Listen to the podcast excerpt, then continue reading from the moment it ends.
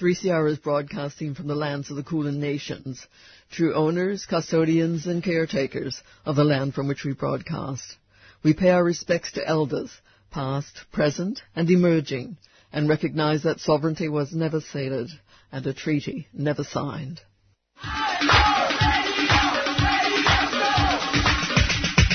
This is 3CR Breakfast. Oh, yeah.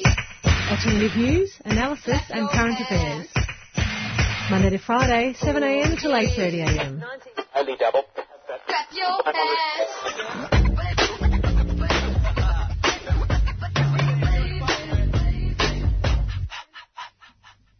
Good morning. Good morning, everyone. And it's Good morning. Good morning, team.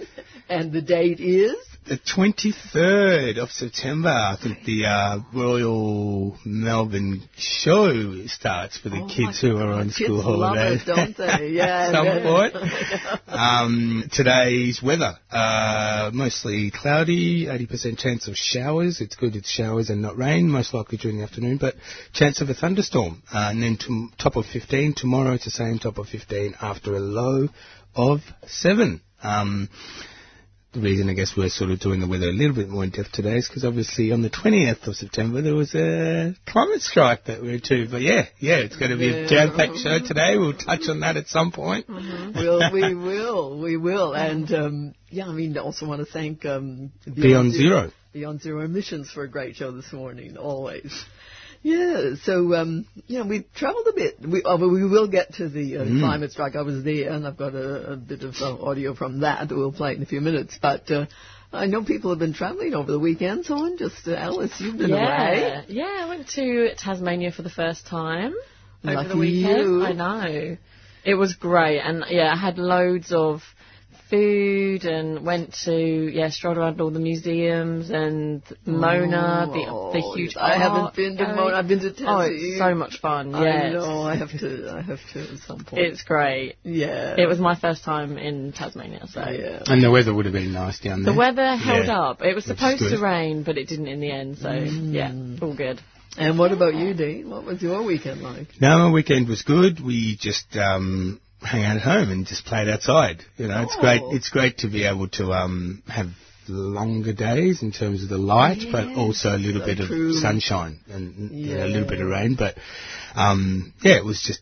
You know, exciting. Went back into the city yesterday after the kids were there at the climate strike. So it was weird for them to see how busy the city is. You know, it was busy obviously on Friday because they were at the gardens, but then when they went into the city, they just sort of said, "Oh, you know, that we know now why we never come here." It was really intense. Like, it there was was so many people. It you know? was intense, and if even people who are used to the city, I can tell you. Yeah, I mean, on I mean- Friday, On Friday, Yeah. it was, it was remarkable. didn't hadn't seen anything like it before. Uh, did you get out to? Yeah, I Oh, managed to get out to the yeah to the climate rally. Um, only for an hour and a bit. I snuck away. I wasn't one of the lucky ones that got it off Yeah, but work. was it easy to sneak away? I was right I in the know. As soon as you were in there, I was like, I gotta get back, Yeah. and I tried to sort of wiggle my way out. But um, yeah, no, it was it was brilliant. It was amazing. Well, look, why don't we right now just? Oh no, we, before we hear some sound, that we Oh, yeah, let's tell Before we talk go about straight what's on. I get so What's excited.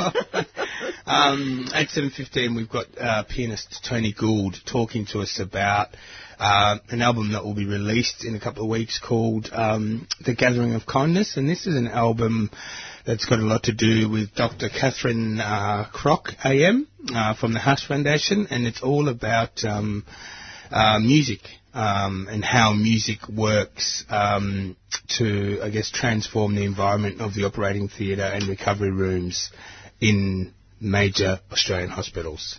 I think that's so interesting. You know, I worked as an outreach worker at one stage of my life from a hospital, and at that time it was a children's hospital. And at that time, they were advocating trying to get a youth ward or a ward for young people who were stuck in children's hospital. You know, many with chronic illness.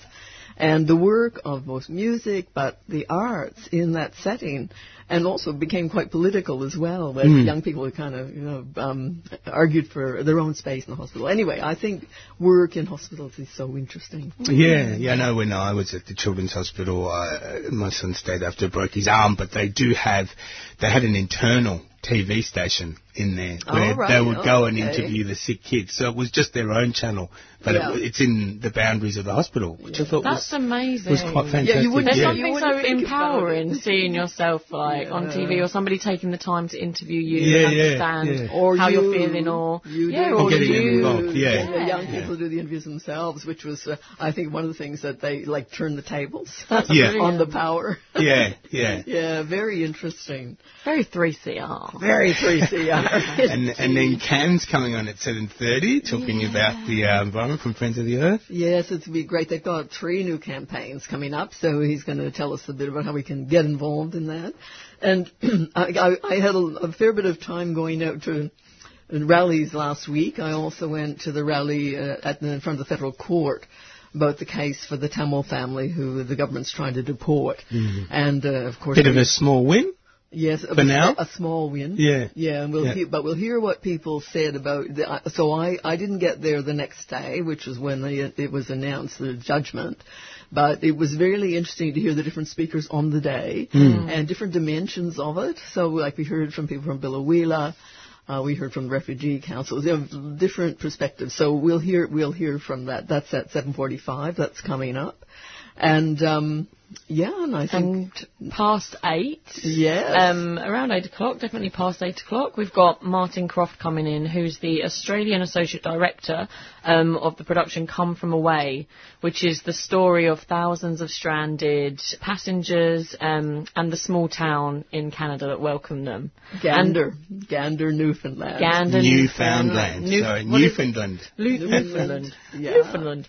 And Yeah. um and that's that was following the the it was the morning of 9/11 2001. So we all remember that day, I should think. And Yes. and this is a story about one particular town.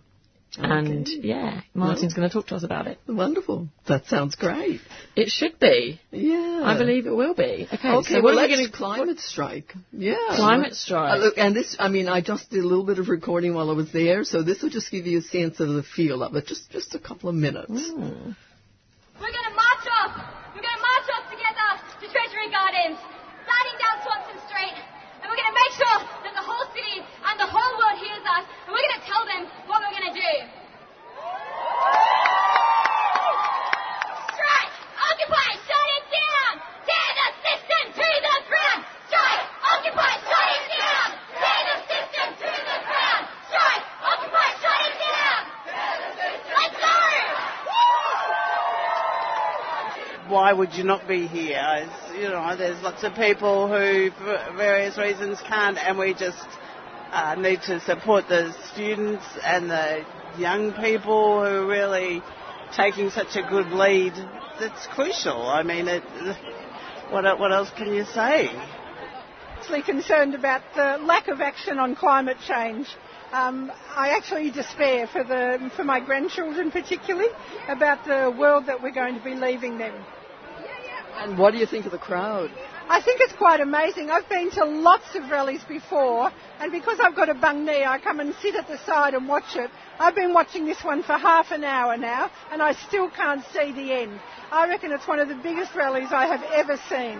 And any idea how many people? I reckon about 150,000 at least. When when we had the um, union union one with against John Howard, that was 100,000. This is bigger than that. We go! Oh, when we go! On climate strike! On climate! Oh, when we go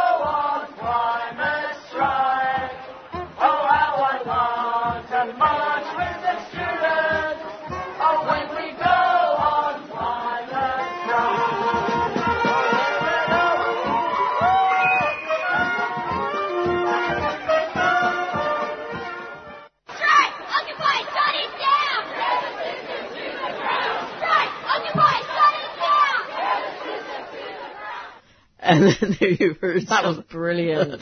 some, some of the, the people who were there, lots of people out, and, uh, and I wanted to start and finish with the students because it was great. But Yeah, absolutely. always good to have a brass band out.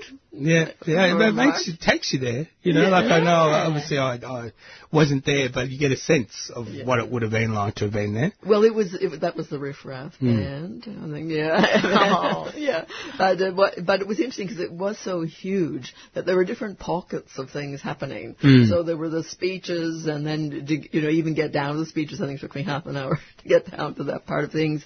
And then uh, there was another place where I think it was the Wilderness Society had some drummers drumming, and then I ran into the Riff Raff band, and yeah, and of course the students themselves. I mean, Yeah. what a day. Yeah, what a day. And I think there was way over, way over 250,000 there. No, oh, I think they were saying 150. You, did- they say Oh, 100%. I reckon, I reckon there was about 400,000 there just in Melbourne.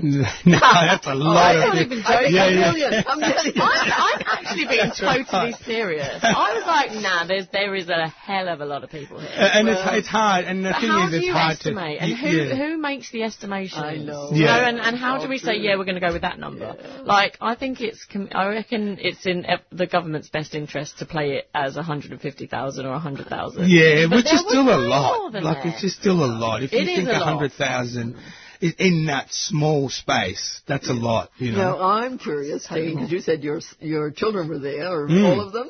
No, just the two, so an Yeah. eight-year-old and a six-year-old. I think it was just being able to give them, um, uh, you know, a sense of what it is that, that uh, rallies are, but Yeah. also, I guess, just to let them know that, um, you know, even children can make a difference. That they live by so many rules at home. You know, clean up your room, do this, but. They they can um, stand up for themselves if they believe in something. yeah, Yeah, exciting. Because That's we've got the Muriel, the, the in Northcote there, the junction, and the, the Indigenous mural. So the kids are always like, "What are those people holding those placards?" And you know now they've got a bit of an idea as to why What people are saying, you know, about. land rights and things like that. So, but they got a lot out of it. What a great experience. I also for them. think um, it's amazing how it- it's become like cool to care about things like that. Like when I was growing up, it wasn't cool to care about anything really. It was like you needed to stay aloof and like, oh yeah, whatever. I'm mm. just gonna do my own thing. Yeah, So Yeah. Yeah, we'll, let the, we'll let the elderly, the Yeah. parents help. Oh my god, it. chill out. What are you talking about? Like that is the attitude where I was growing up and when I grew up to take on any stance politically. Right. And I love that these kids from such a young age Yes. are actually like actually care and mm. I think that is what is just so powerful. Like I know. I love I loved been being there because I just thought if if this if this was if this sort of attitude had surrounded me when I was younger, I don't know what that could have led to, but I just think them Bit of a having this, yeah, them Yeah. having this amount of, yeah, Well, Well, you know, it, understand it it. is a crisis. I mean, it, and it is, it there- is. Mm. There's no time to waste here, and and they're the ones that are going to wear it. You know, so yeah, it's it's And it's hearing deep. little kids explain why they were there is, is Yes. quite important. My six-year-old sort of a friend of mine yesterday said, "Oh well, why did, what was the climate strike all about?" And she just sort of talked about you know plastic and what plastic is doing to the oceans. And I was like, "Oh, didn't realise she was taking it all I in." But just that's see just one dad. little showing, thing. showing, showing all the adult Well, stuff, isn't it? yeah, yeah, it's sort of yeah, it's making an impact, which is really the, the whole It- point. you- it's wonderful when your children do, you know, kind of Educate you. educate you, Yeah, and they will. lead, and uh, and you know, no, so it wasn't like just kids coming out just on a day off school. It wasn't that clearly for you know for your Mm. yeah. child. Well, we took them out of school, but in Sydney, yeah. um, some schools made their kids take the whole day off. Oh yes. Oh, Yeah, yeah, yeah. yeah. There was a lot, and and there were workplaces as well that gave people time Mm. Yeah. off. So, no, it was it was huge. Yeah, Yeah, yeah, it was epic. A little bit of music. And Shall then we? we'll get uh, a musician on, Tony Gould. Yeah, this is Sodade.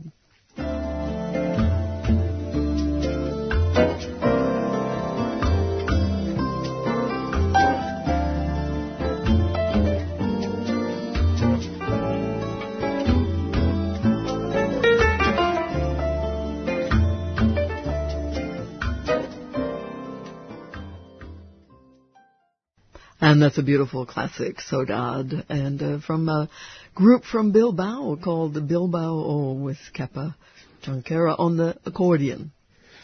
And it's time now for our next guest. Uh, for almost 20 years, the Hush Foundation has been working with renowned Australian artists to create music of joy and calm, originally to support children in hospital and now enjoyed everywhere from concert halls to living rooms. The Hush Foundation, Hush Foundation was established in 2000 by highly awarded and renowned physician Dr. Catherine Crock AM in response to her work with children undergoing painful medical procedures at the Royal Children's Hospital. This year, the Gathering of Kindness is the Hush Collection Volume 19, which has been composed by pianist Tony Gould and guitarist Peter Petrucci. The album will be released on Friday, the 4th of October. But to find out a little bit more about, you know, what this album is all about and, um, I guess, you know, how it came about, we are joined by the, um, Tony Gould, who heads up the program. He's a pianist and he has been working with uh, Peter to release his album. Good morning, Tony. Good morning, Dean. Thanks for joining us on 3CR. Um, can you tell us a little bit about, I guess, you know, what made you and Peter want to get involved in, in producing an album such as this? Well, I've gone a, I go back a long way with um, Kath Crock, who you mentioned earlier, which when Hush was first started. I've already made a CD quite a few years ago now, and Kath uh, Crock approached me again to make another one. Uh, and so I've had a long association with both Catherine Crock and Peter Petrucci, one of the marvelous guitarist. Uh, and so uh, she asked me to put together a new new CD, as as they do from time to time in the Hush series. And so we did it, and uh, it's, as you said, about to be launched. And so you mentioned that you've been involved with Catherine for a long, long time. And since you've been involved, have you yourself, I guess, through the music, have had any first-hand experience on how uh, listening to some of your music has shown to be, uh, I guess, more successful um, than, let's say, prescription drugs? well, music's. Uh, I, I was thinking about this. I've been thinking about this for weeks. And first of all, we, I can't imagine life without music. The first thing. It just surrounds us every time.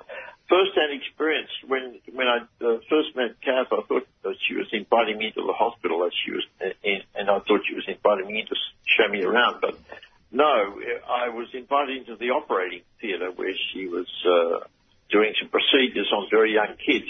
I've got to tell you, it was life changing to sit very stand very close to what she was doing, and uh, so uh, and there was music in the background even then uh, in the early part of Hush, and um, from that, that time on, I was convinced, and I know Catherine is too, that music uh, is not not just a sort of in a sense a basic therapeutic thing, but it really does can change lives. It can certainly make uh, everybody feel at ease, and I don't mean just the patient and the child and the parents, but the staff as well.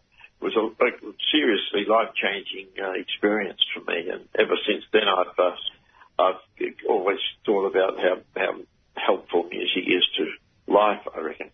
Mm, and I know uh, Bob Marley once sang, one good thing about music is when it hits you, you feel no pain in Trenchtown Rock. So it's a, it's an explosive expression of humanity, and, and I think music is something we're all touched by, no matter what culture you're from.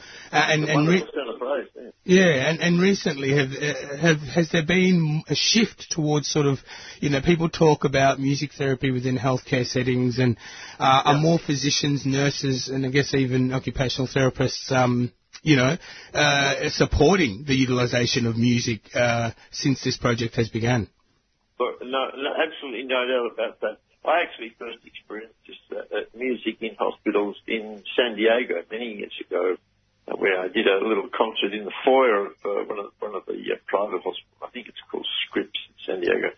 And uh, during the performance, I noticed that the patients were there, or the ones who could make it down. We'd televised it thing so pe- people could hear it, and I think that's happening in Hush too now.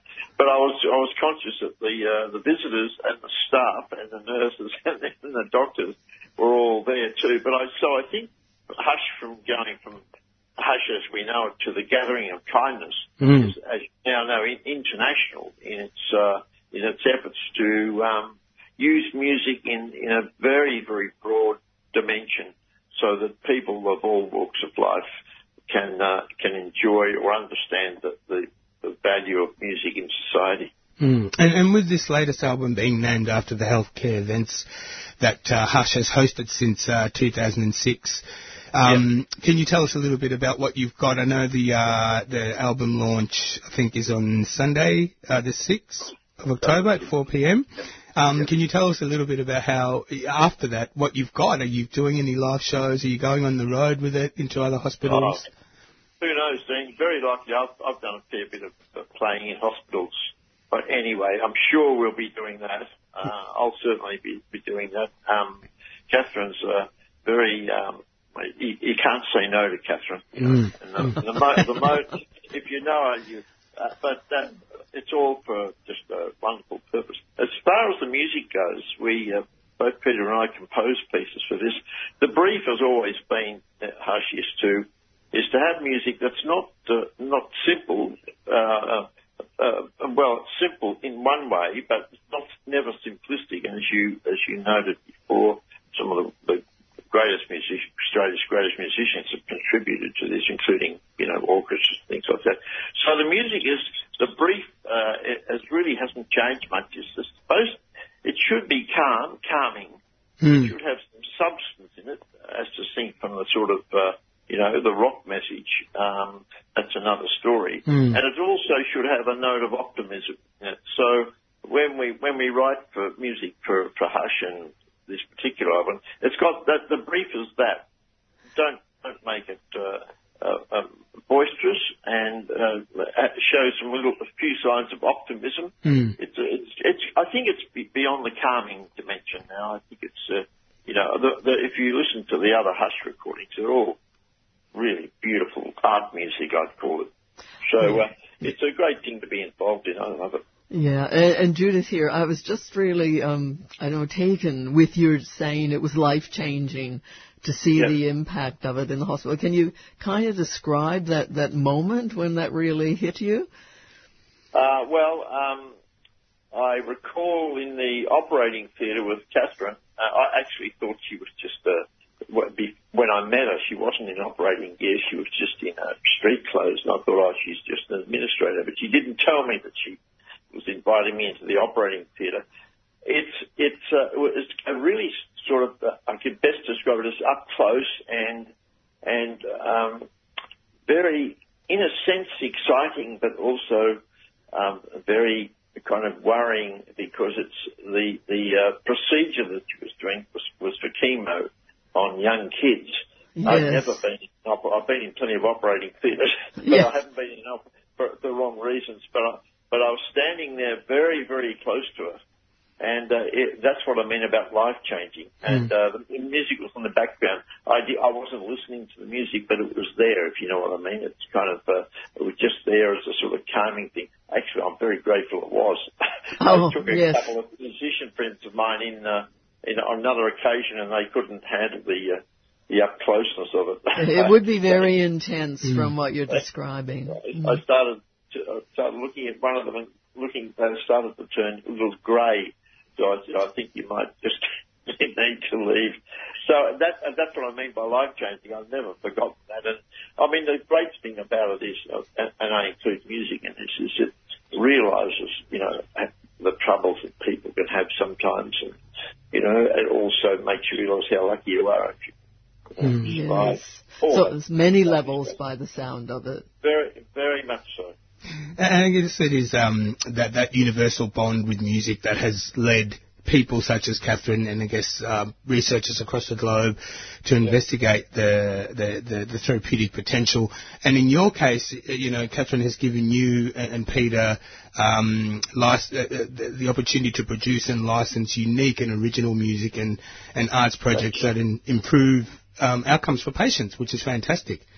Yeah, look, that's absolutely true. And also, I mean, the other to think about it, it's all original music. That was the, also the brief. So it's all, you know, there are now 19 albums, Mm. CDs now of all Australian music, and I think that's just an added fantastic bonus, to be honest with you.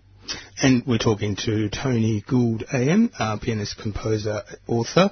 Um, I know I mentioned that the album is on the 6th of October, but uh, just before we, we let you go, I know you've got to rush off. Hush is also hosting a ticketed event at KPMG in Melbourne on Thursday, 14th of November. Do you have any idea as to how people can get involved there? Look, I'd love to be able to tell you, Dean, but I don't. That's, that's, a, that's, that's a. Yeah, yeah. I know it's on, and there'll be, as always, Hush gathering of contests. There's always music. I'll probably be playing something, or uh, it's all. There's always music. Yeah, that's a sort of um, a given, Mm. actually. But I wish I could tell you I know where KPMG, and I played last year there. Sort of- We can we can find out closer to the Yeah, time. that's right. oh, sorry, I can't give you any more info. But the um Great occasion. The the Iwaki Auditorium is open to all at 4 p.m. isn't it at ABC South Bank Melbourne? That's where the album Sure launch is. will be.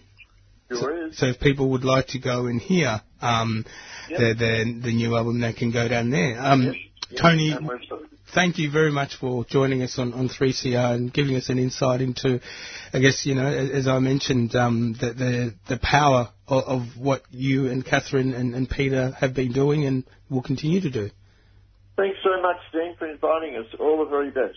Thank you. A- And that was uh, Tony Gould, who is, um, you know, a, prof- a prolific performer and composer, and he, he talked about, you know, that the powerful impact that, that being in an operating theatre had, and, and I think the brief is quite important um, as to what they had to produce. It had to be calming music, but it also had to provide optimism. And I'm not a musician, but you know, to even write a hit song would be hard, but to try and write a song where you're giving that type of hope to people would- would be very, very difficult. And I love that it, you know, it was original music. It's not canned music. It's original. It's as he said, it's uh, simple but not simplistic. Yeah. So there'd be many parts, and it's Australian, which is you know fantastic Mm. as well. I didn't realise when he was describing that the musicians would be in the in the room Well, in I, the operating theatre. Well, no, he no, not not. I mean, obviously the album's released for that, so they Yeah. may play it. But when he took he when he went, he took some of his friends in there, Ah, and so he said, you know, he didn't even hear the music because he was so distracted about of course. watching what was happening. yeah. But you know, there might be the, the one odd occasion where Catherine might sort of. To help Hush Foundation say, hey, come in, this is it, and then, yeah, I'm just assuming, and you have a big brass band playing in there. You well, know? I, I have a feeling it's not a brass band. sorry, sorry. Sorry. that might be a little distracting. The orchestra. We're just still excited about the climate march. But yeah, Yeah. and and I think um, I I think music in itself is very, very healing. We Oh, know yes, that uh, it is, you know it is. Uh, the music Yeah. we play here, even though I might not know who Sister oh, uh, oh, um, Weetha, um, uh, Lady Lash. Lady Lash. and, and Sister Girl is the song, so that's Weetha. She's, Yeah. she's part of that group. Yeah. it's something Yeah. that we're all touched by. Yeah, Music. yeah. Oh, it Yeah, is. Uh. It is. Yes. And I think we're going to have some right now. Yeah. Sampa the Great.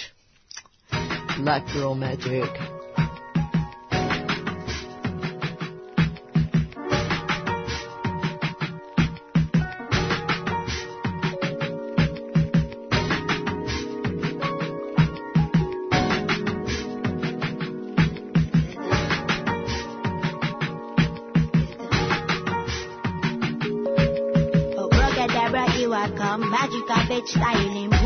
Like magic excellence. Poof, you need reminding. Getting round and losing strong. Uma, when she back again. You will never end the end. We keep multiplying.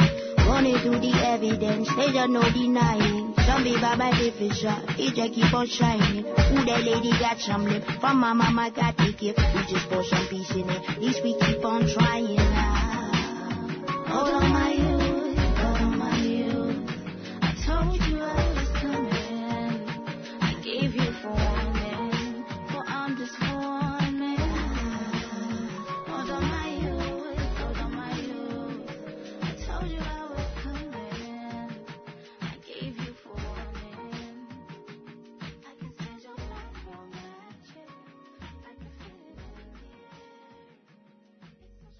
The beautiful voice of Sampa the Great with Black Girl Magic. Just fabulous. Now we're joined on the line by Cam Walker, who's campaigns coordinator for Friends of the Earth. And uh, welcome to 3CR, Cam. Thank you, Judith. Yes, and I I know you're an old friend to the station. I'm, I'm sure we, I've interviewed you at least once before, if not twice. And I know Dean knows you as well. so, uh, yeah, we really appreciate you coming on. So, uh, uh, we had a press release just last week saying that Friends of the Earth was about to embark on three campaigns, and the first one uh, you talk about is the defending the moratorium on onshore gas drilling. Can you give us a bit of background uh, to that campaign? Yeah, sure. So Victoria has seen one of the most impressive campaigns to protect land and water from gas drilling that Australia's ever seen. So it started in about 2011. It revolved around farming communities across southern Victoria getting themselves organised and uh, surveying their community and then declaring themselves gas field free. And that's built a huge amount of political power and that resulted in all onshore gas drilling being put under a moratorium in the state. That was in about 2014. And then uh, subsequent to that, there was a state, and following a, a cross-party inquiry that happened at the state level, there was a permanent ban put on the process of fracking or hydraulic fracturing, which is a very destructive way of accessing gas.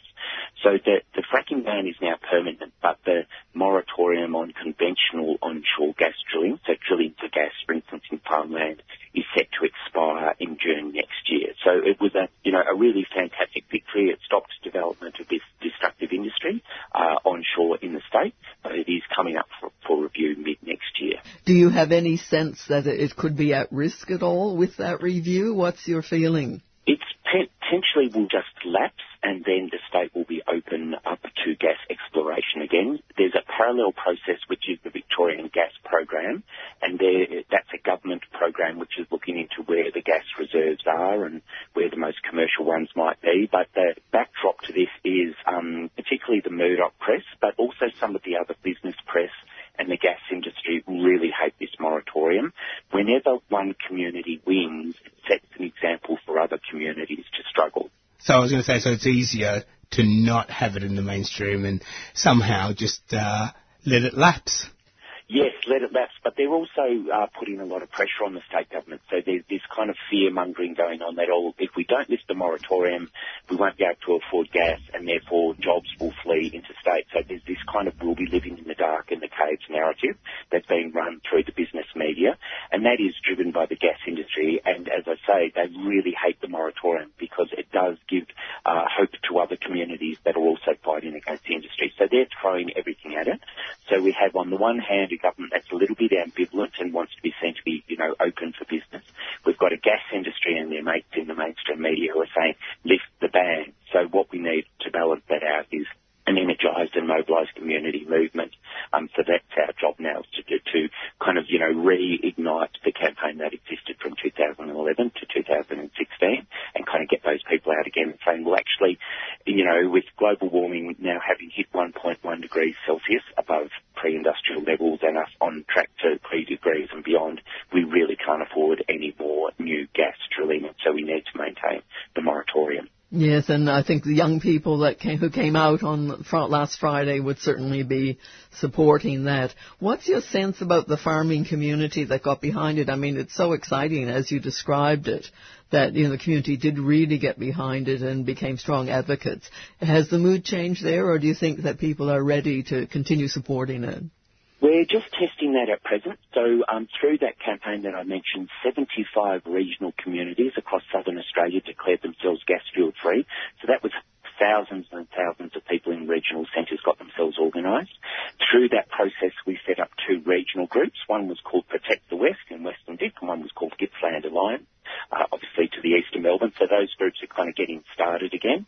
And we're actually going to have a little week of actions uh, in next month from October 5 to 13, uh, basically where people can indicate that they do support the moratorium being sustained. So our feeling is there still is, you know, fire in the belly in the community out there, but it's also interesting, those campaigns were primarily won in the bush. They weren't city campaigns until I the very see. end. Oh, that's interesting. Yeah, which is interesting because often, you know, conservative voters are seen as being, you know, uh, opposed to action on climate change, yet they drove and created this campaign. So if you add that old campaign from farming communities to the resurgent climate uh, movement we're seeing in places like Melbourne because of the climate strike and Extinction Rebellion and everything else, then, you know, you'd have to hope we have a pretty good chance of seeing the moratorium sustained and extended. And uh, what's the impact on water uh, if the moratorium were to end? The impact of what's called conventional gas drilling is less on water supplies uh, because you're not using the, the micro earthquake technique um, that's employed in fracking. Yes. So to be clear, the impacts on groundwater aren't as bad, although you do run the risk of contamination whenever you're drilling through aquifers. Yes. The greatest risk from the, the conventional moratorium being lifted is the climate implications because methane, as we know, is a really potent greenhouse gas, and a lot of methane is released as what they call fugitive emissions, the emissions that are lost during the drilling and processing phase. So this campaign, the frame will be more around climate change than around uh, groundwater, uh, as was the case with the fracking campaign. But certainly what it does mean is industrialisation of landscapes, and that really concerns a lot of people living in regional Victoria. Yes, and it's great to hear from people from regional Victoria and, and really to get out and talk to people because I don't think really it gets enough coverage generally in the news. And you know we're not hearing enough and the needs are are huge and uh, and the activism is also more than people realize. I mean, there's communities that have welcomed refugees, just for an example. Mm. You know, like with Biloela, but also here in Victoria as well. You know, there's different rural communities who have been really active in supporting refugees. So, hearing and supporting what those rural communities want, I think, is really important.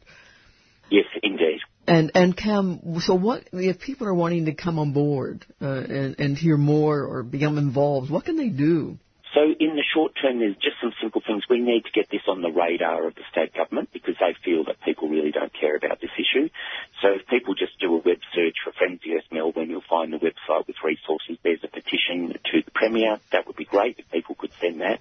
But um, you'll see also a link there through to a week of actions in October. And it's a really simple, basically a photo opportunity where you take a photo of yourself saying, I want the moratorium to be extended. You know, basically indicate your support for defending it, and then you tag in the Premier and other key MPs.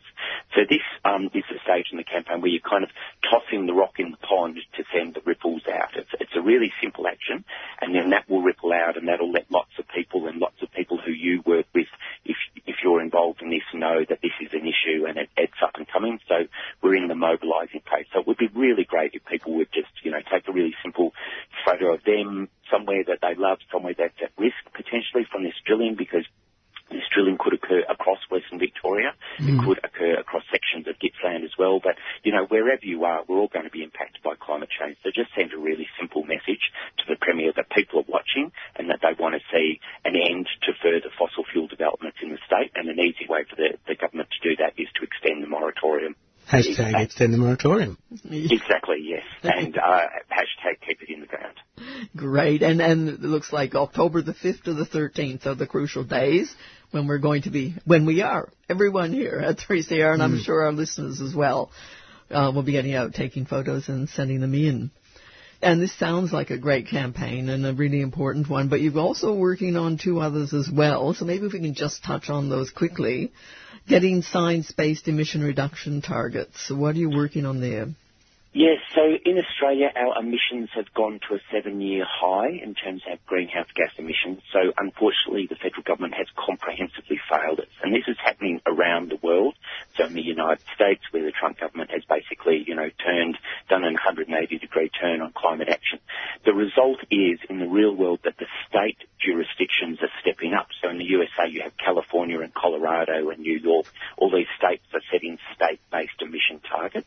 That's also the case here in Australia. So the ACT has set a really high target, um, and in Victoria we have a target of being net zero emissions by mid-century. We'd argue that's too late, but um, at least it's good that they're setting a framework in place.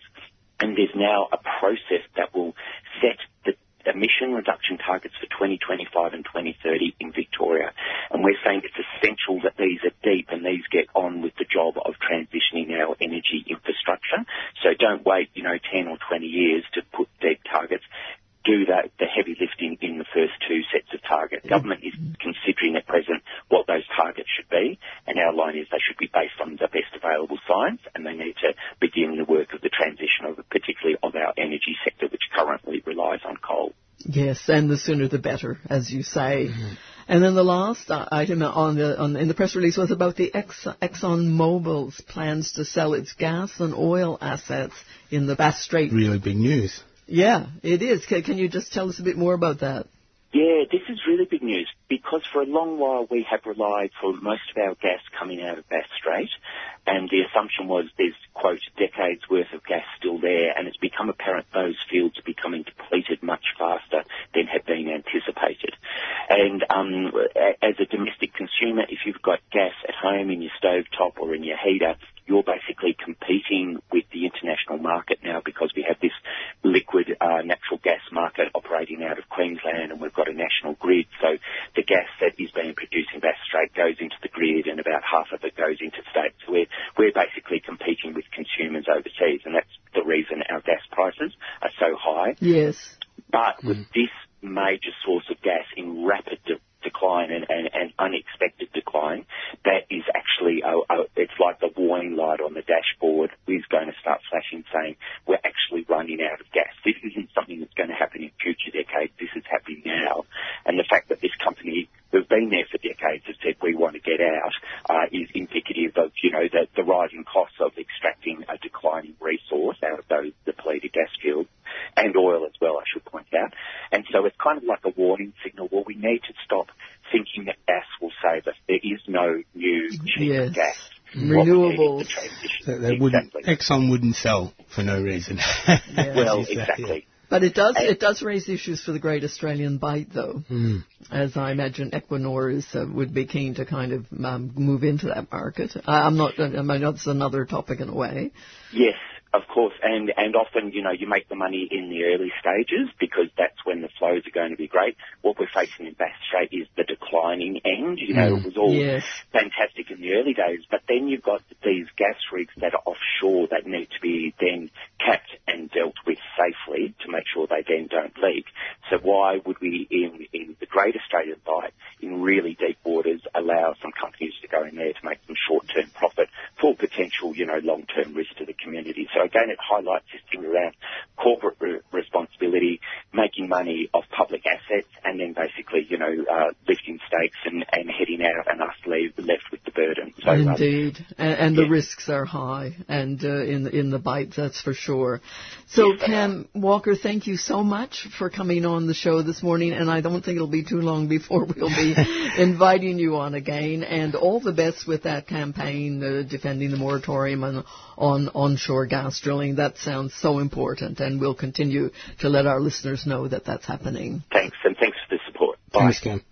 Uh, in, it's interesting when you were talking about uh, getting science-based emission reduction targets, saying that in the US, like New York and all those places are setting their own, and you mentioned that the states are setting their own. I wonder if we'll ever get to a point where Moreland City Council, Darebin and Yarra are setting their own at one point. Well, you know? I mean, as we know, Darebin has, has declared a climate emergency and they've already put things in place. So, yeah, that'd be a good one to follow up. Might have to speak with the mayor again. yes. Victoria's roadside drug testing program is not about road safety. In last year's governmental inquiry into drug law reform, it was noted that Victoria's RDT program is falling behind on latest evidence regarding impairment. Currently, Victoria Police can charge people for detection of either cannabis, amphetamines, or MDMA. But those detections do not correlate with impairment. Impaired drivers should be removed from the roads, and that's why we're urging an inquiry into Victoria's RDT scheme to ensure that the resources that are currently employed to make our roads safer are being properly used to make our roads safer. Help us refocus road safety onto what makes roads safe. Sign the e-petition parliament.vic.gov.au forward slash council forward slash petitions and look for the Inquiry into Drug Driving Reform, Petition 117. A 3CR supporter. And uh, we we had Greg Denham on last week talking about that very matter, actually. We- yeah. Yeah, yeah, very interesting. So as I said, I did go to a few rallies last week, and uh, Busy. busy. yeah, But the one You're with the, rally champion. Well, I hadn't been. I know you have, Alice, been to a, a rally for the Tamil family that are threatened to be deported. Yeah. And um, so I hadn't, and I've been so concerned about it. And I thought, no, this one, I just have to get out there and be there. Just, you know, my body standing there in solidarity. And then I thought, well, if I'm there, I may as well do some interviews and, and you know, just hear a bit more. And, and it was more of a reminder. I know so many people here at 3CR have been following this story. Tuesday Breakfast had a great interview on it last week. And uh, it's such an important story. And it, it, it's important to, to keep in the public eye, I think. So the family have been fighting against deportation to Sri Lanka. As you would, we didn't know when these interviews Mm. occurred, but uh, as we uh, ha- do know now, they have been given a reprieve after a federal court judge ruled there was uh, enough evidence for a protection visa claim to go to trial. But when I, as I said, when I went along with the demonstration, we didn't know that. And uh, so there were lo- there was lots of support, people out in front of the federal court. So what I'm offering here are some excerpts from some of the speeches, not the whole speeches. we wouldn't have time for that. And we're going to start with uh, Kieran McGee from the Refugee Action Collective Victoria. Her and Nades have been in Australia since 2013 and 2012 respectively. They'd both contributed to the local community and they'd started a family together. At the time of that border force raid, their daughters were only two years old and nine months old. This violent episode was the start of an ongoing program of deprivation. Denied their freedom, denied adequate health care, denied an opportunity to rebuild their lives in a community that they had made their home.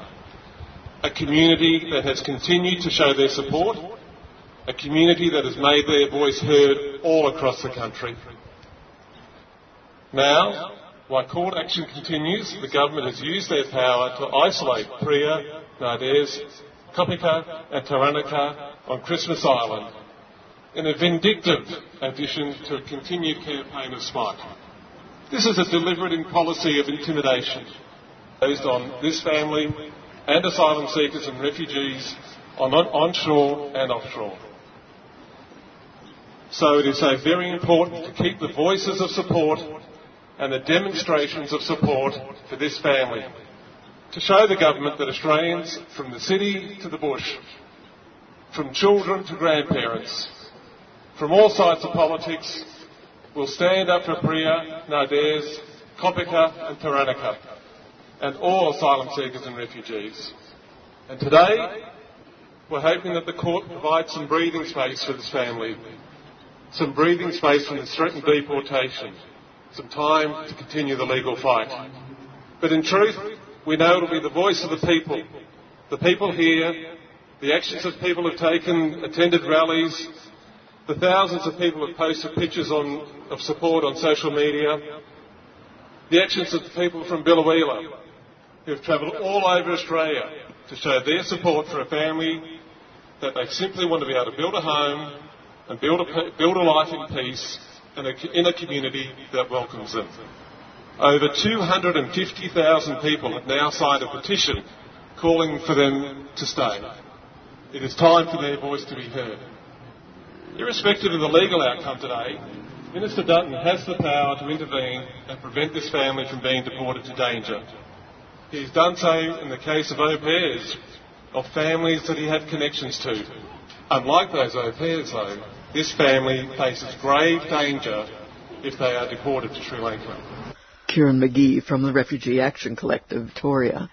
Arun Mylvaganam from the Refugee Council also spoke at the rally. It has been over 560 days since Priya, Nades and their children were taken from Biloela. Over this period, there has been three deportation attempts. They have been moved to so many different places, every time involving scores of guards who separated the children from their parents. When I spoke with Priya last night, she said, Kopika refuses to talk to her friends and relatives. All she wants is to go back to Biloela. Priya says they are kept in jail-like conditions on Christmas Island, surrounded by seven Serco guards. Australian Border Force has ordered the guards to capture every movement of the family on camera. What's happening to this family on Christmas Island is psychological torture. Our government is willing to go to any length to make themselves look tough. Our people, only 10 years ago, faced a genocide at the hands of the Sri Lankan state. over 100,000 Tamils were slaughtered by the Sri Lankan government in 2009. Tens of thousands of Tamils went missing in 2009. And now Tamils are living under a military occupation. Where Priya Nades come from, for every five Tamil, there is an army member present in the north and east of Sri Lanka. Peter Dutton and the Morrison government is ignoring all of our experiences. They're ignoring what the United Nations says. They're ignoring what the Human Rights Watch says. They ignore the facts and make insensitive comments because they want to maintain good relations with the Sri Lankan government. Arun Mylvaganam from the Refugee Council. And now we hear from James, representing the people of Biloela. Today I'm trying to echo the message of hope that all the people of Biloela, all the people of the Home to Biloela movement have been trying to send for this family over the last 18 to 21 months. The way the government are talking about this at the moment, they seem to be pretending that, that this family is not going to be deported to danger. They're pretending that they haven't been able to see or hear about all the travesties that have happened to specifically Priya and her family over there. To pretend that this isn't deporting to danger is just ridiculous. They don't seem to be speaking our language at the moment or understanding the way we're speaking about this. So, as mercenary as it must seem, I'll, I'll try to speak in their language. They've made so many requirements of people who are wishing to be new Australians, and major ones are that they'll integrate into the community and support and work hard in um, wherever they are in Australia. And the idea of them integrating into the community has been proven so much by the thousands of people that have come out from Biloela to support them. I myself used to work in the same meatworks as Nades, and I can guarantee you that that's incredibly hard work, but it's also really crucial work as well for the area. While other working opportunities brought, took other workers to different areas or different industries in the area, it was left to people like Nades and Priya, people wishing to become new Australians that actually kept that business afloat. The business that had been supporting Biloela and the graziers of the region for decades. So they have met your criteria, and I just, the time for pretending is truly over at the moment. They need ministerial intervention. They need people to, our politicians to act as leaders because ministerial intervention itself is surely designed for, for a leader to use. When all legal avenues have been expended, then we need them to look and say, well, if they don't, if they don't intervene now, then this won't result in justice. So we just ask the ministers to please recognise that keeping this family here in our hometown is definitely in the public interest and stop pretending that it isn't. And indeed, stop pretending that it isn't. And as everyone went into the court um, to see, to observe, and to provide support um, during the proceedings, I had an opportunity again to catch up with Kieran McGee. So it's a little bit unclear exactly what's going to be unfolding today. The expectation that has been explained to me is that it'll be a, more of a procedural matter. And by procedural matter, I mean that they'll be arguing about the way that the case will go forward. There's no question the case will go forward. The hope is that the case will go forward. So there is, as I understand it, there is a chance that the judge will rule that there is no merit in the case that has been put forward by the family's lawyers. Uh, that that is the major risk. Uh, hopefully, the judge will accept that there is a, a prima facie case, and that therefore the next step will be, well, how long will the case take? Where will it be? Where will it be held, etc. So, but we have to wait and see. And uh, do you have any sense of a decision will be known today? I'm not 100% sure. What I expect is we'll no- we will have a decision as to the merits of the case, but it is possible that they will continue to be debating the legal elements of it. Sadly, all of this could be resolved by the minister making a decision in support of the family, and that's what we want to get people out uh, campaigning, talking to the minister, letting him know that this family deserves to have their protection, deserves to be allowed to rebuild their lives. By the time this goes to air next Monday, we will have some sort of a decision. If the decision is um, the need for more legal work, then what happens? If the decision's for more legal work, then the, the lawyers will outline what is required, more detail at that point about the particular elements of the case that are up for judgment. So I think the important thing will be to read the, the rulings out of today and find out the decisions are. Once we have that further information, we'll make, our, we'll make the next steps. If it is going to go on longer, uh, does that mean the family will be removed from Christmas Island, or again, do you have any idea? One could only hope that they would be removed from Christmas Island that would be a call that we would also be making to the government that they do not need to keep a level of spiteful separation. Sadly, I think the cruelty is the card that they want to play. Uh, it, it is inhumane, it is unnecessary, it is simply vindictive, uh, but it is part of the bully politics that Peter Dutton plays. Kieran McGee from the Refugee Action Collective. It was this young woman who I spoke to at the end of the rally who summed it all up for me. As an Aboriginal woman, the concept that people who came here on tall ships and dispossessed us have the right to say who can and can't be here when they're seeking sa- safety is absolutely just like beyond comprehension and beyond reprehensible. So I think that there's, you know, there's a natural solidarity between us blackfellas and the refugee fight for justice in that we are both being oppressed by people who honestly don't have any mandate to be doing that.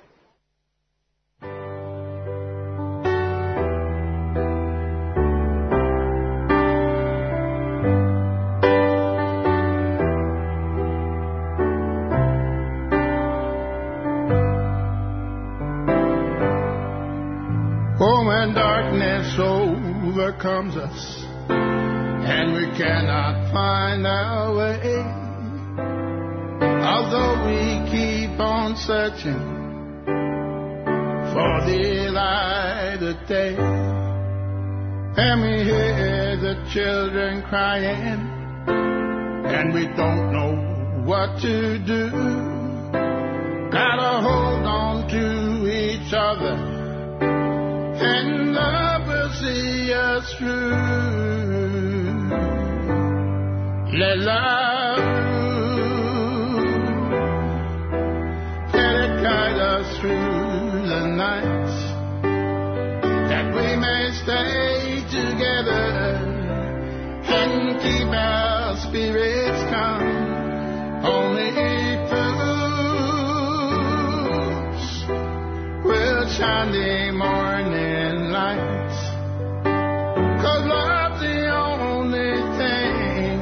that will keep us safe from harm. Oh, I cover up my ears so I cannot hear the voices of hate and the voices of fear. And I cover up my eyes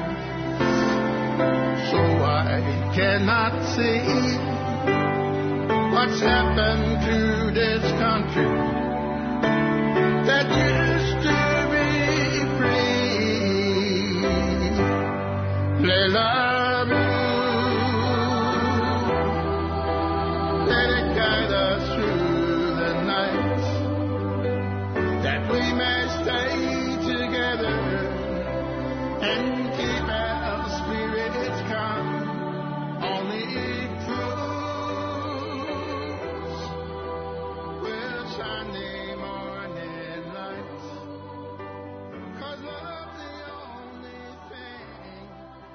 And that was Uncle Archie Roach with a beautiful song, Let Love Rule. But now it's going to be a, a total change of mood and a total change of place. So um, we're heading north, like quite far north. so I'd like you just to grab your seats for a moment as we bring in our next guest.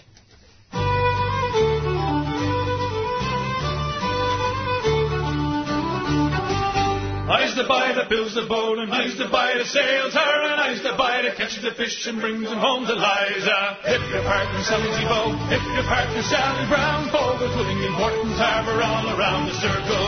Sods and rinds to cover your plate, taking tea for supper, cod fishing in the spring of the year, fried in maggoty butter. If your partner Sally Bow, if your partner Sally Brown, Fogar's living in Moreton's Harbour all around the circle. I don't want your maggoty fish, they're no good for winter, I can buy as good as that way down in Bonavista. If your partner Sally Bow, if your partner Sally Brown, Fogar's living in Moreton's Harbour all around the circle.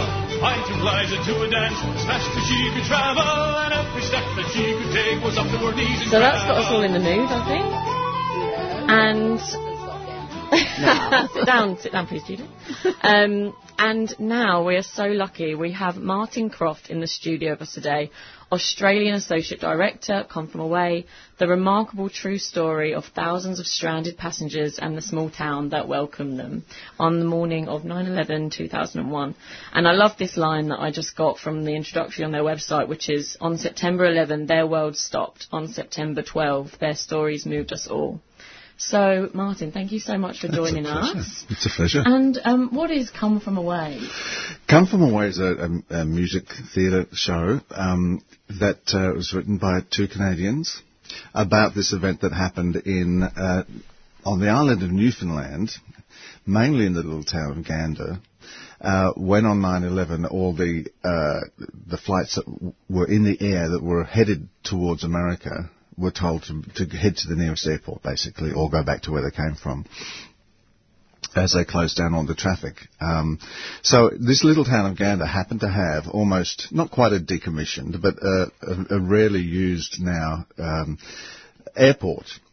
Uh, that could take jumbo jets of those in those days, the jumbos, and uh, so that was one of the airports that was told to to open up and land, and these 7,000 people arrived on the doorstep of uh, a, a little town that was about the same size as that. So it was sort of almost one for one. And so the story is really not about 9/11. Sort of sits in the background as the reason for the, for what happened, but it's it's about what happened over the next few days, the next five days in this town, as the town embraced the the people and the people embrace them and the incredible experiences that and sense of community and well-being and empathy and love that that happened um, and that um, you know for most of those relationships are, are still going to this day you know 18 years later can you believe it it's 18 years And what does the term come from away? that's a term that they, they use, all the Newfoundlanders use about anybody who's not from Newfoundland, Yeah. basically. Even other Canadians that come from awayers. Yeah.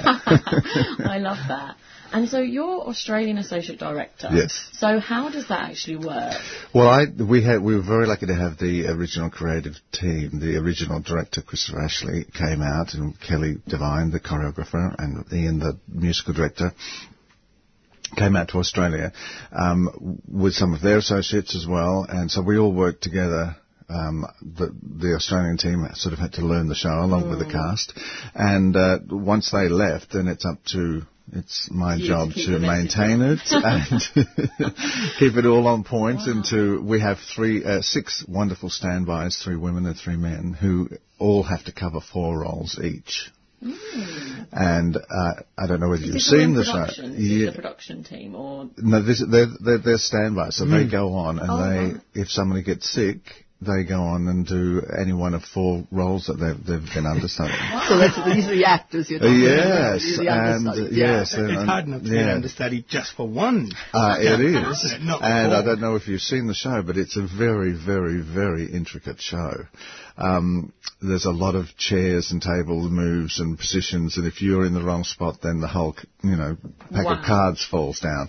So they they they're having to learn that four times, and they're very different. Each plot's very different. That's so incredible. It is. They're wonderful. And so how long did you have to spend with the Canadian team Uh, the, the, the, the American team, Sorry, the actually. American yeah, the team. Canadian writers, but American uh, creative team.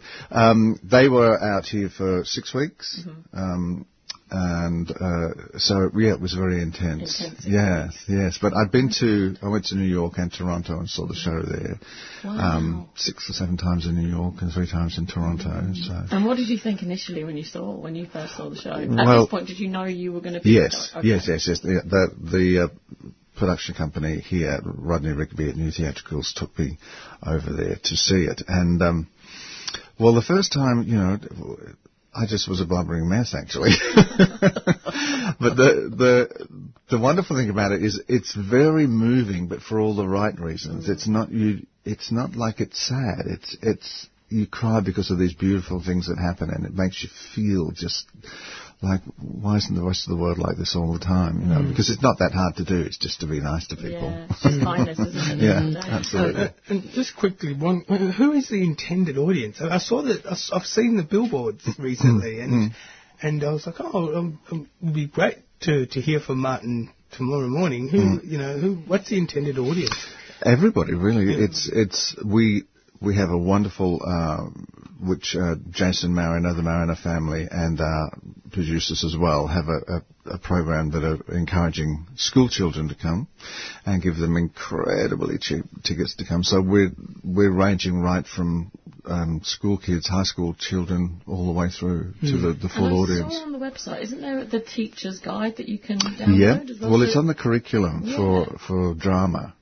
Um, in the, I think it's called the HSC now. Is it still called the HSC? I mean, I mean, one of the things that really I have seen it. I have seen it twice.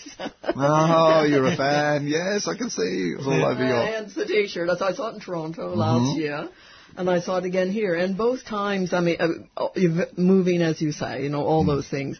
But the theatre craft of of the play. I mean, what the actors, uh, as you've pointed out, have to manage within that, the tightness of Mhm. that, the the way the set works with, um, you know, the chairs just being moved around to create and tables to create whole different settings. Mm. And you know, there's nothing fancy. Like there's no, you know, things, big ma- machines and things like making that No, happen. no helicopters or No, none of that. No, and to me, you've got to be on your mettle. You Yeah. know, if you're an actor in that, a producer, all of that. It's so, this wonderful thing that happens within the company. Um, it, it reflects actually what happened in Gander is that everybody relies on each other in the company. You know, there's no starring role. Everybody has the, their moment, but there's no starring role. And so everybody, you know, needs, e- they all need each other. And, uh, it, it's, it's quite incredible how that's reflected in the show. The same thing that was the, the need for each other um, was you know during the events of uh, that happened after 9/11. And the production, it does follow, as we said, this um, small town Gander and the story there. And I certainly had no idea about Mm. this story before I saw it. And I don't, I think it's probably something that not a lot of people knew about. Um, so how, why do you think that this relatively unknown small town and these stories, um, why has it been so successful? How, how's the show? Well, I think it is this this thing that we you go there and you ju- when you come to see the show you just feel great by the end of it, mm. and it is it is something that people may not, as you say, know about the story, which is nice actually Mm. because it, it's interesting to find. There's a, so many interesting that happen in the information you get during the show, and then you know at the end of it you just feel so great, and and it's a word of mouth show. It always has been from the beginning, and by that I mean the audiences that come go and tell their friends, and then their friends come back. uh, You know, but we've had people that have come 10, 12 times already. I believe it. Yeah, I Yeah. totally believe it. I We're- think also. We're oh, speaking sorry. to Martin Croft, the Associate Director of Come From Away. Yeah. And I think just to comment on that last thing that you've just said, um, I think also everyone says you remember where you were when you when you When heard the news, the yeah. news and when 9/11 happened. Um, and I think it. I think we all feel a part of that story as well. Absolutely. So seeing seeing somebody else's story, even if you can relate or not, everybody understands And has a story. and has their Yes. own story. And I think, uh, you know, part of it too is that when you see the show, you think, well, if that happened to me, I wish I'd have landed in Gander. Mm. you know, Yeah. I'd, I'd hope I would be one of the lucky ones to land there. Yeah. You know, um, and I and I think it's interesting that the characters touch on that as well. The characters who have come off the plane Yes. are kind of like, um, don't steal my wallet. I've got my wallet. I but know. they're gonna, they don't, okay, they don't want any money. Now I'm not sure if I need to I worry know about that. it's a, it's sort of very worldly people landing in a you know a very wonderfully innocent place. And the Um, people that thought the Salvation Army was actually the well, army. the army. Oh, and, yeah. And those are the things, You know, they've- there's this wonderful thing to me that that happened in the show when I first saw it because it's it's surprisingly funny. Mm. It's you know it's a very very funny piece. Um, but you, you sort of laugh, and then you laugh at that, as you say, with the Salvation Army and the, and the African bus that came, and it obviously assumed that you know it's you know Military state. It wasn't going to be great, and um, so you laugh, and then you go, oh, those poor people. Of course they felt like that because Yes. their experience with you know. Yeah. So there's a whole different colour that happens with with the laughing. You laugh at things, and then you go, yeah, actually. Mm-hmm. mm-hmm. mm-hmm. Yeah, and it's that wonderful thing also, the funny things that happen when a mix of cultures and, and sexualities and all this all suddenly are all in this one little melting pot and everybody's just got to get on. Mm. You know? Yes, yeah, and, and then the assumption that this was a really right-wing town around sexuality, Yeah, absolutely. Wouldn't handle a gay couple, and Yeah. you know, and well, actually, my cousin or my Yeah. daughter, or Yeah, my, you know, yeah. it's, uh, yeah, And it's, you know, the incredible thing, every single thing in the show, every little moment, whether it's one of the characters bringing on a little bowl of chili, everything is true. Mm. There's not one thing that's, sometimes the character's are a little bit amalgamated or a, or a situation is, is in a slightly different context, but everything that happens on that stage actually happened because it, it came from extensive interviews with the people in Newfoundland and Gander. And such a uh, interesting hearing you guys who've seen it and you talk about it. Such an interesting story to come out of such a bad world event. Mm. That's that. That's the thing. I mean, uh, it just you know, at the end of it, you just you know the audiences leap to their feet at the end, and it's this, this great sort of. I guess it's like a pop Celtic. yes, um, yeah, that's a good description. Yeah, uh, um, a score because of the fact that uh, you know it's on the east coast. It was the closest place that anyone from Great Britain or Ireland Mm, big Irish. yeah, presence. because that, that they went to by boat or whatever, and they stopped there 1st and either stayed or moved on to you know the rest of North America.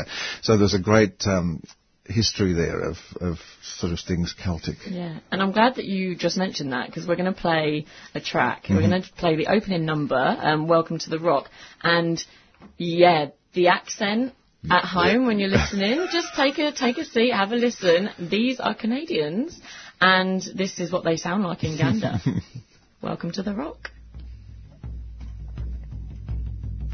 On the northeast tip of North America, on an island called Newfoundland, there's an airport. It used to be one of the biggest airports in the world. And next to it is a town called Gander.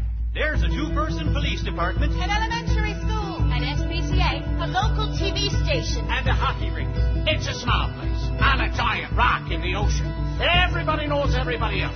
And everybody in this room has a story about how they started that day. Welcome to the rock if you come from away. You probably understand about half of what we say. They say no man's an island, but an island makes a man. Especially when one comes from one like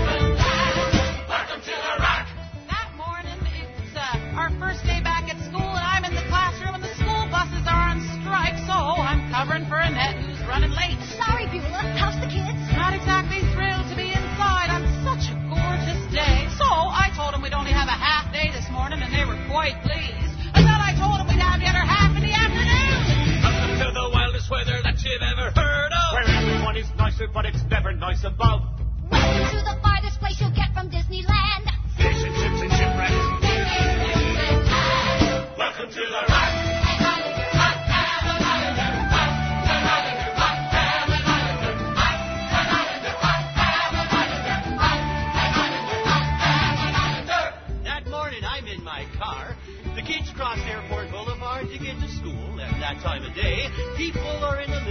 a rush to get to work and stuff. So normally I sit there and run my radar. And if they're speeding, I'll stop them and write out a warning ticket. I'll write STFD. Slow the freak down. Welcome to the land where the winters try to kill us, and We will not And that's just a little opening segment from Wel- welcome Come to the From land Away. where the winter tries to kill us. Yes. it sure does. And it sure does. Um, and yeah, so we have our own Newfie in the studio. Not just a Newfie, but a believe it. Ganderer. I can't believe the Yes. an original. An original, that's right. And from Gander. So Judith, tell us, yeah, you're from Gander. Uh, well, well, I lived in Gander for three years. I was very young before we moved uh, to to Canada. Right. The- Yes, I, I, I just need to say that Newfoundland only became part of Canada in 1949, Yeah. and the vote was 49 to 51, and there are still people in Newfoundland that think they Oh, should really? never have done it. Yeah, it's true. Interesting. Yeah. But Judith, what was it like for you seeing the show when you Oh. were like so familiar and potentially recognise all these characters that you're seeing on stage? Well, well, the first thing was I'd never thought it would come to Australia. Wow. Yeah. And, and when I was in Canada last year, it was on in Toronto. and I was Mhm. with my sister. She'd Mhm. already seen it, but we went to see it again. But of course, you know, because we have that connection with Yes. Gander, three years. And uh, my father was the principal of the Gander Academy. That's incredible. Before we the left. Gander Academy is, you know, one of the places that we visit in the show. I know. That's Yeah. where the people re- slept and they Yeah, provided food absolutely. and all of that. So, I mean, even I, I can tell, I'll tell you how many times I've listened to Welcome to the Rock, and every time it just stirs me deeply.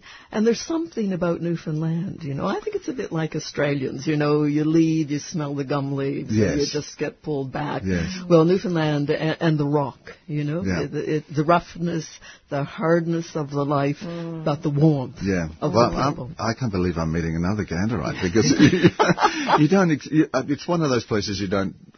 You know, I guess until you have a reason to, you don't really know very much about Newfoundland, and um, we had just about everybody who's the character in the show come to the, the ten days before the opening night.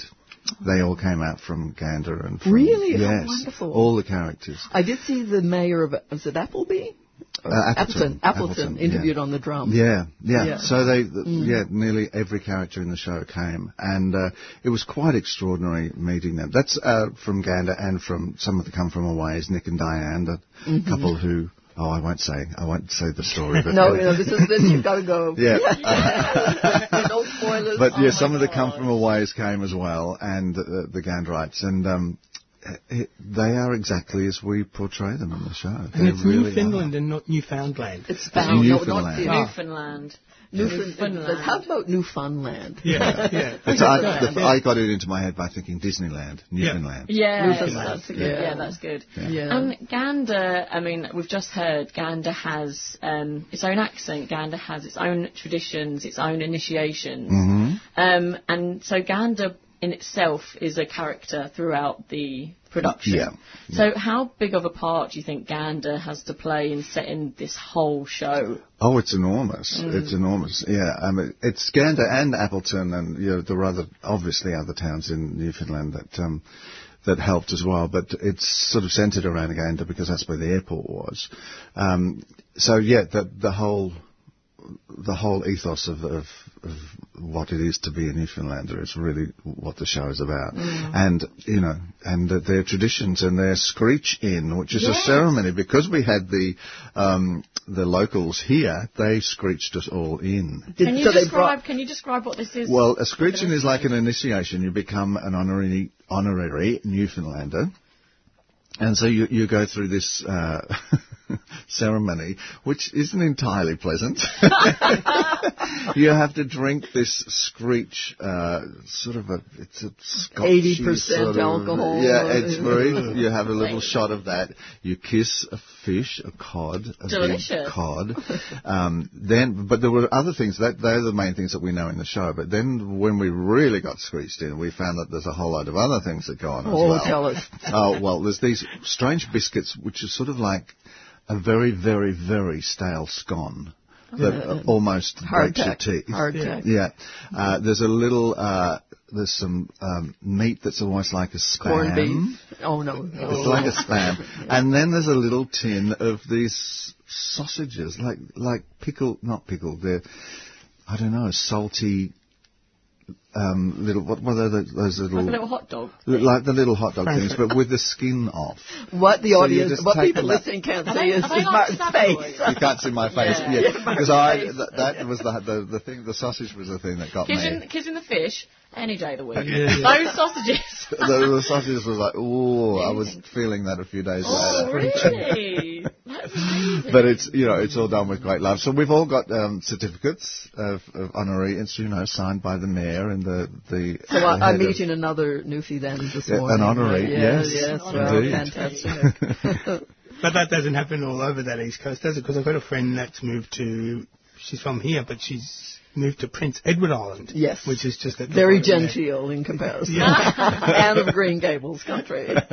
But the the accent's quite incredible. It is. It's, it's a tough one, and we you know we have a wonderful um, uh, accent coach uh, that we that came out to Australia and worked with us, and uh, still contacts us on Skype and listens to the show, the audio of the show, and Oh, gives us notes and things because it's it's a very difficult accent because it is a real amalgamation of Yes. a little, a you can't go too Irish, but neither can you go too American, and uh, yeah, so it's it has its own little traits.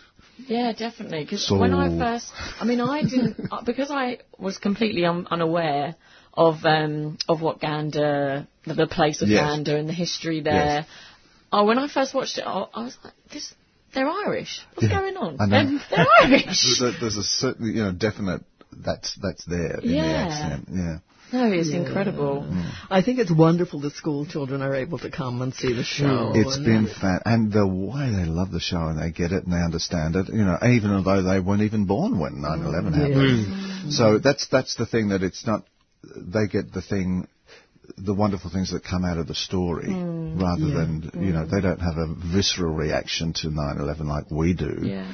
Um, but yeah, it's quite amazing that the because we often have a Q and A at the end with Oh, um, myself and uh, the um, musical director and usually two or three of the cast, and uh, yeah, the questions they ask are really quite wonderful and incisive. Hmm. So we're going to have to wrap the show up because we're coming to the end of the Monday Breakfast Show. Mm. How, just very quickly, how do our listeners um, buy tickets and how long can they see the show for?